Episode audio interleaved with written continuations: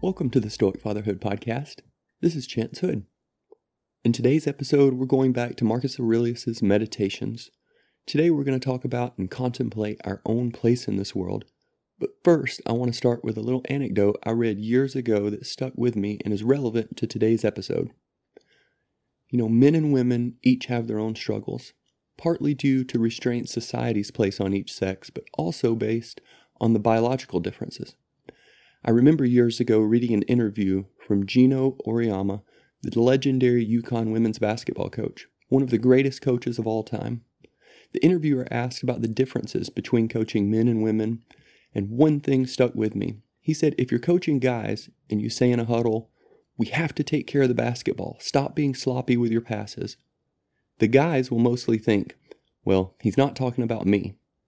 Whereas the girls will mostly think, oh no, he's talking about me. Now, obviously, this doesn't mean all men and all women think the same, but this was a general statement that seems to carry some truth. As a man, there is something to learn from this.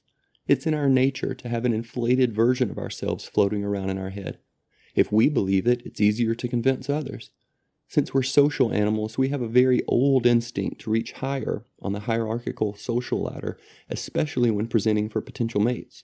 To strive toward a more stoic way of life, we need the wisdom afforded to us outside of what our genetic instincts provides. Now let's dive into Marcus's writing. This is from Book 9 in Meditations. Quote, you can rid yourself of many useless things among those that disturb you, for they lie entirely in your imagination, and you will then gain for yourself ample space by comprehending the whole universe in your mind, and by contemplating the eternity of time and observing the rapid change of every part of everything, how short is the time from birth to dissolution, and the illimitable time before birth, as well as the equally boundless time after dissolution. Marcus hits us with another banker. It's all about perspective. If you want to be disturbed less often, if you want to show your kids how to be happy, this is, if not necessary, an almost necessary approach. Marcus says, Of all the things that disturb you, you can rid yourself of many of them because they lie entirely in your imagination. That thing your boss said, she said that last week, but you're miserable now. It's only in your head. But that's not the main point of this passage. Marcus goes on to write, You will gain space by comprehending the whole universe, the eternity of time. What does this mean? It means we are too close to our problems. We're overinflating our own importance. Yes, everyone must get their work done, but the question is is the level of concern and worry you're giving your day to day problems in line with their importance? Probably not. Marcus continues there you'll gain ample space by contemplating the eternity of time, observing the rapid change of everything. How short is the time from birth to death compared to the illimitable time before and after your life? We've all had those moments, usually in adolescence or your teens, when you realized that if you were to die, life would go on without you. It was going on well before your birth and will continue long after you perish. Let's do a quick thought experiment. Think of another city besides where you live. Do you have one? Could be Paris or San Francisco, Berlin or Toronto.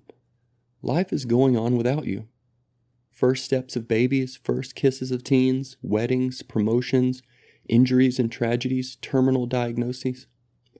The purpose of taking this type of bird's eye view of the world is to put your own concerns in perspective. We will all face hard times, the sickness or death of loved ones, but this is usually not what consumes our thoughts and our misery. It's usually much more petty concerns. When Kobe Bryant was a rookie in 1997, the Lakers played the Utah Jazz in the playoffs. Kobe, one of, if not the greatest basketball player of all time, shot not one, not two, not three or four, but five air balls in this one game. After his retirement, he spoke about this game and how he overcame it. I'm going to play a part of that interview now. You know, it's you got to look at the reality of the situation. You know, like for me, it's not. You know, you, you kind of got to get over yourself.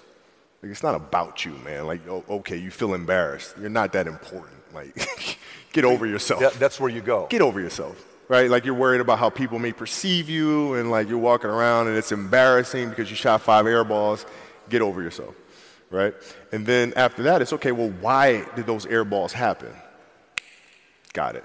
High school, year before, we played 35 games, max, right? Week in between, spaced mm-hmm. out, plenty of time to rest. In the NBA, it's back to back to back to back to back to back to back.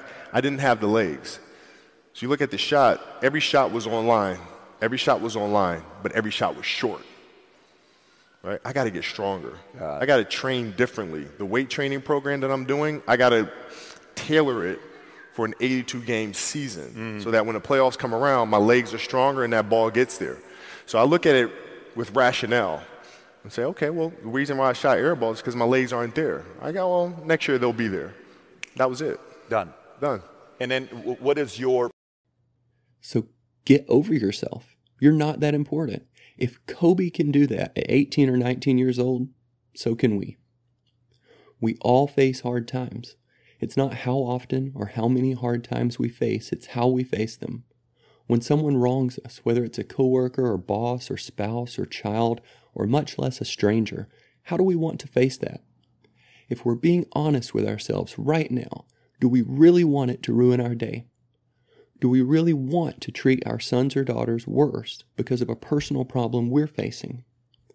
One strategy or perspective that has been effective for me when I have a problem that is consuming me for any amount of time is asking myself, how many people in the world right now would trade their problems for mine? That is usually a perspective that does real emotional work for me. So, the intention for the week is about recognizing when we're overinflating a problem and taking the subject of that negative emotion in view and putting it in perspective. Your wife said something passive aggressive first thing on a Saturday morning. Somewhere in the world, a husband lost his wife and the mother of his children this morning. What are we so upset about? You woke up on Saturday morning with the surprise of a water leak in your bathroom? Almost a billion people on this planet don't have access to running water. What are we so upset about? You planned on some special outing with your kids and they're acting ungrateful. Now you, as the father, leader, and man of these kids' lives, are going to pout? 15,000 children under the age of five die every day on this planet. What are we so upset about? Stop taking everything so seriously. Stop taking ourselves so seriously. Let's start putting things in perspective. The world was here for billions of years before us, and it will be here for billions of years after us. We are here for a mere blink of cosmological time. Let's not waste it by pretending to have problems that are bigger than they truly are.